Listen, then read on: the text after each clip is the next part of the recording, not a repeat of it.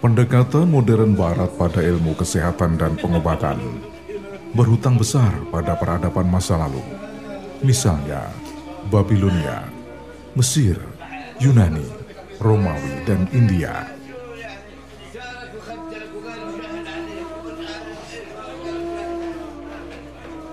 Rumah sakit merupakan penemuan dalam dunia medis dan sosial, karena setiap orang mengharapkan rumah sakit menjadi pengurang rasa sakit, bahkan membantu menyembuhkan penyakitnya.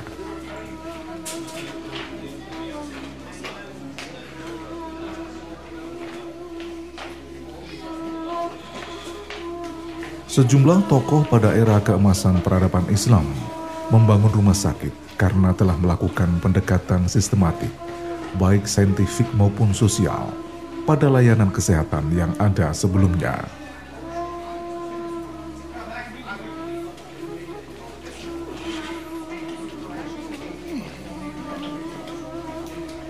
Sejumlah khalifah, sultan, ilmuwan, dan pelaku medis berhasil mengambil pengetahuan kuno dan praktek yang dihormati dari beragam tradisi, lalu meramunya dengan penelitian mereka sendiri. Hal itu menjadi masukan intelektual berharga selama berabad-abad, serta penggerak bagi pencarian perbaikan sarana medis yang berkelanjutan.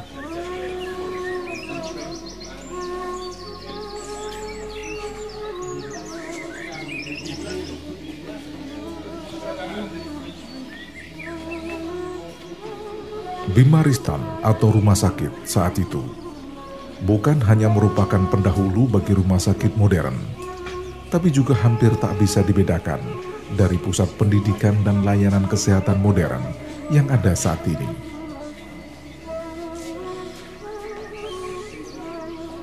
Bimaristan berfungsi bukan saja sebagai pusat pengobatan, rumah pemulihan bagi pasien yang baru sembuh, tapi juga berfungsi sebagai rumah sakit jiwa, bahkan rumah jumpo, yang memberikan perawatan dasar pada orang tua yang tidak mempunyai keluarga untuk merawatnya.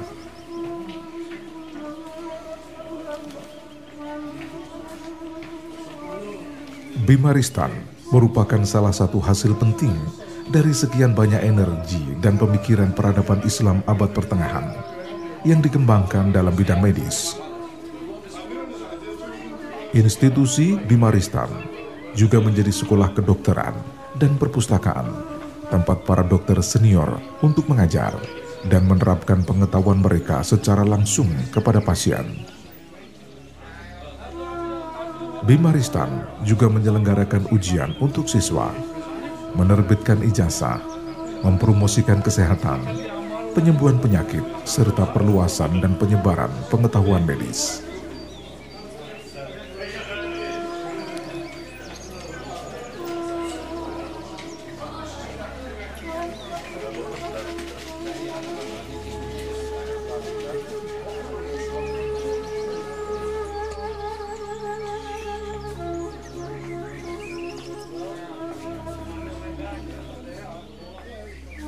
Awal abad pertengahan Eropa, kepercayaan filosofis yang dominan berpendapat asal atau penyebab penyakit adalah supranatural. Karena itu tak bisa dikendalikan dan diobati oleh manusia. Akibatnya, rumah sakit tak lebih seperti penginapan. Karena pasien dirawat oleh para biarawan yang berupaya meyakinkan untuk menyelamatkan kejiwaan tanpa banyak usaha untuk menyembuhkan.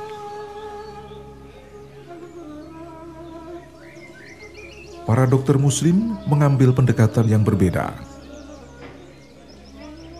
Dipandu hadis Nabi Muhammad SAW, tidaklah Allah menurunkan penyakit kecuali dia juga menurunkan penawarnya. Hadis riwayat Bukhari. Serta hadis riwayat Abu Dawud dari Abu Darda. Sesungguhnya Allah telah menurunkan penyakit dan penyembuhannya. Demikian pula Allah menjadikan bagi setiap penyakit ada obatnya. Maka berobatlah kalian.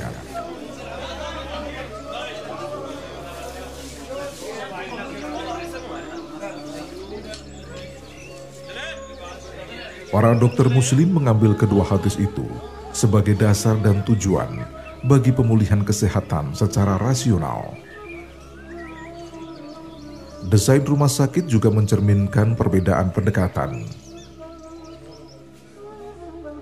Di dunia barat, tempat tidur dan ruang untuk pasien diletakkan agar pasien melihat sakramen misa harian.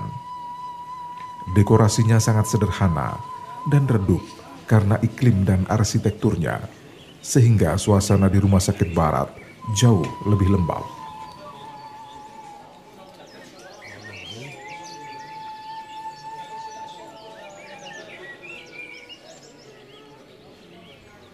Di kota-kota masyarakat Islam, sebagian besar diuntungkan dengan iklim yang lebih kering dan hangat. Rumah sakit juga dibangun dengan memperhatikan pergerakan cahaya, bahkan udara. Pusat perawatan Islam pertama yang diketahui didirikan dalam bentuk tenda oleh Rufaidah al-Aslamiyah selama Perang Hondak. Rufaidah merawat kaum muslimin yang terluka di tenda terpisah yang didirikan untuk para pejuang.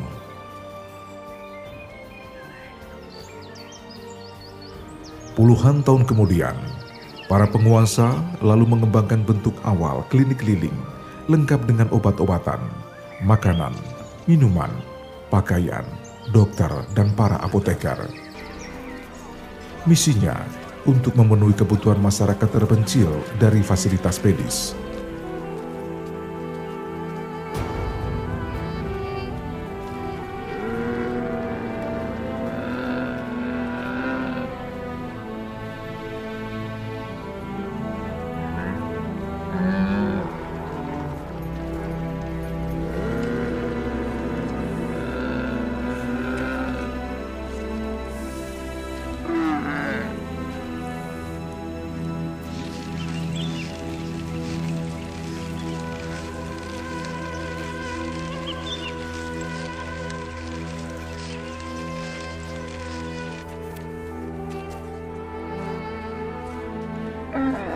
Pada awal abad ke-12, pemerintahan Sultan Muhammad Saljuki memprakarsai rumah sakit bergerak yang sangat besar hingga dibutuhkan 40 unta untuk mengangkut peralatan dan para tenaga medis.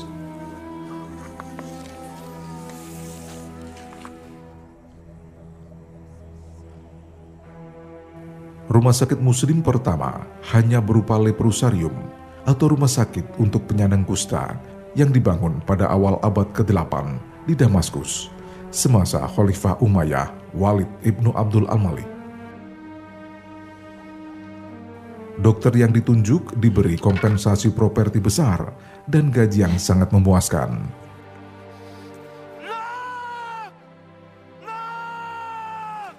Para pasien dikurung dalam ruangan khusus dan diberi tunjangan untuk membantu kehidupan keluarganya.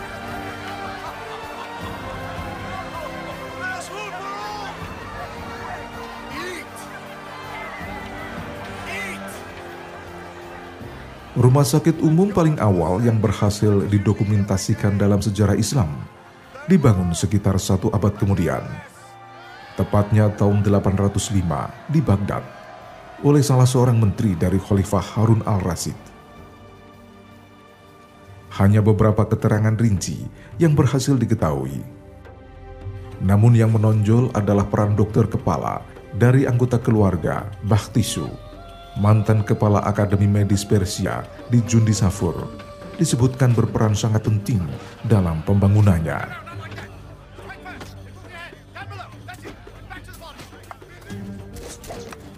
Beberapa abad berikutnya, 34 lebih rumah sakit bermunculan di seluruh dunia Islam dan jumlahnya terus bertambah setiap tahun.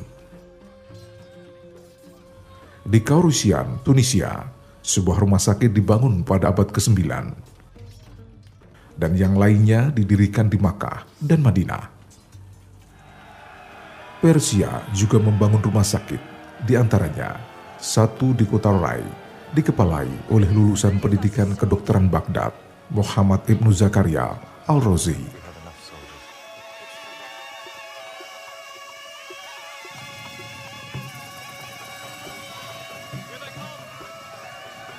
Rumah sakit Islam umumnya terbagi dalam beberapa departemen, seperti penyakit sistemik, bedah, penyakit mata, tulang, dan penyakit jiwa.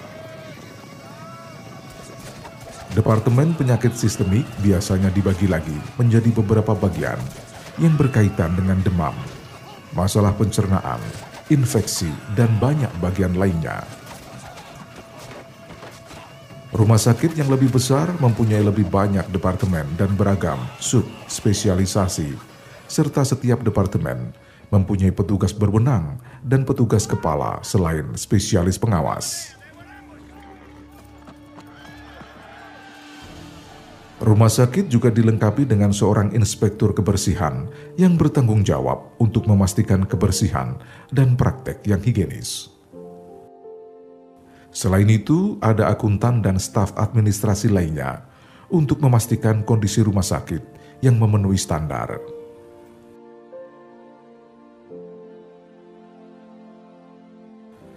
Pendanaan atau biaya operasional rumah sakit Islam berasal dari pemberian atau disebut wakaf.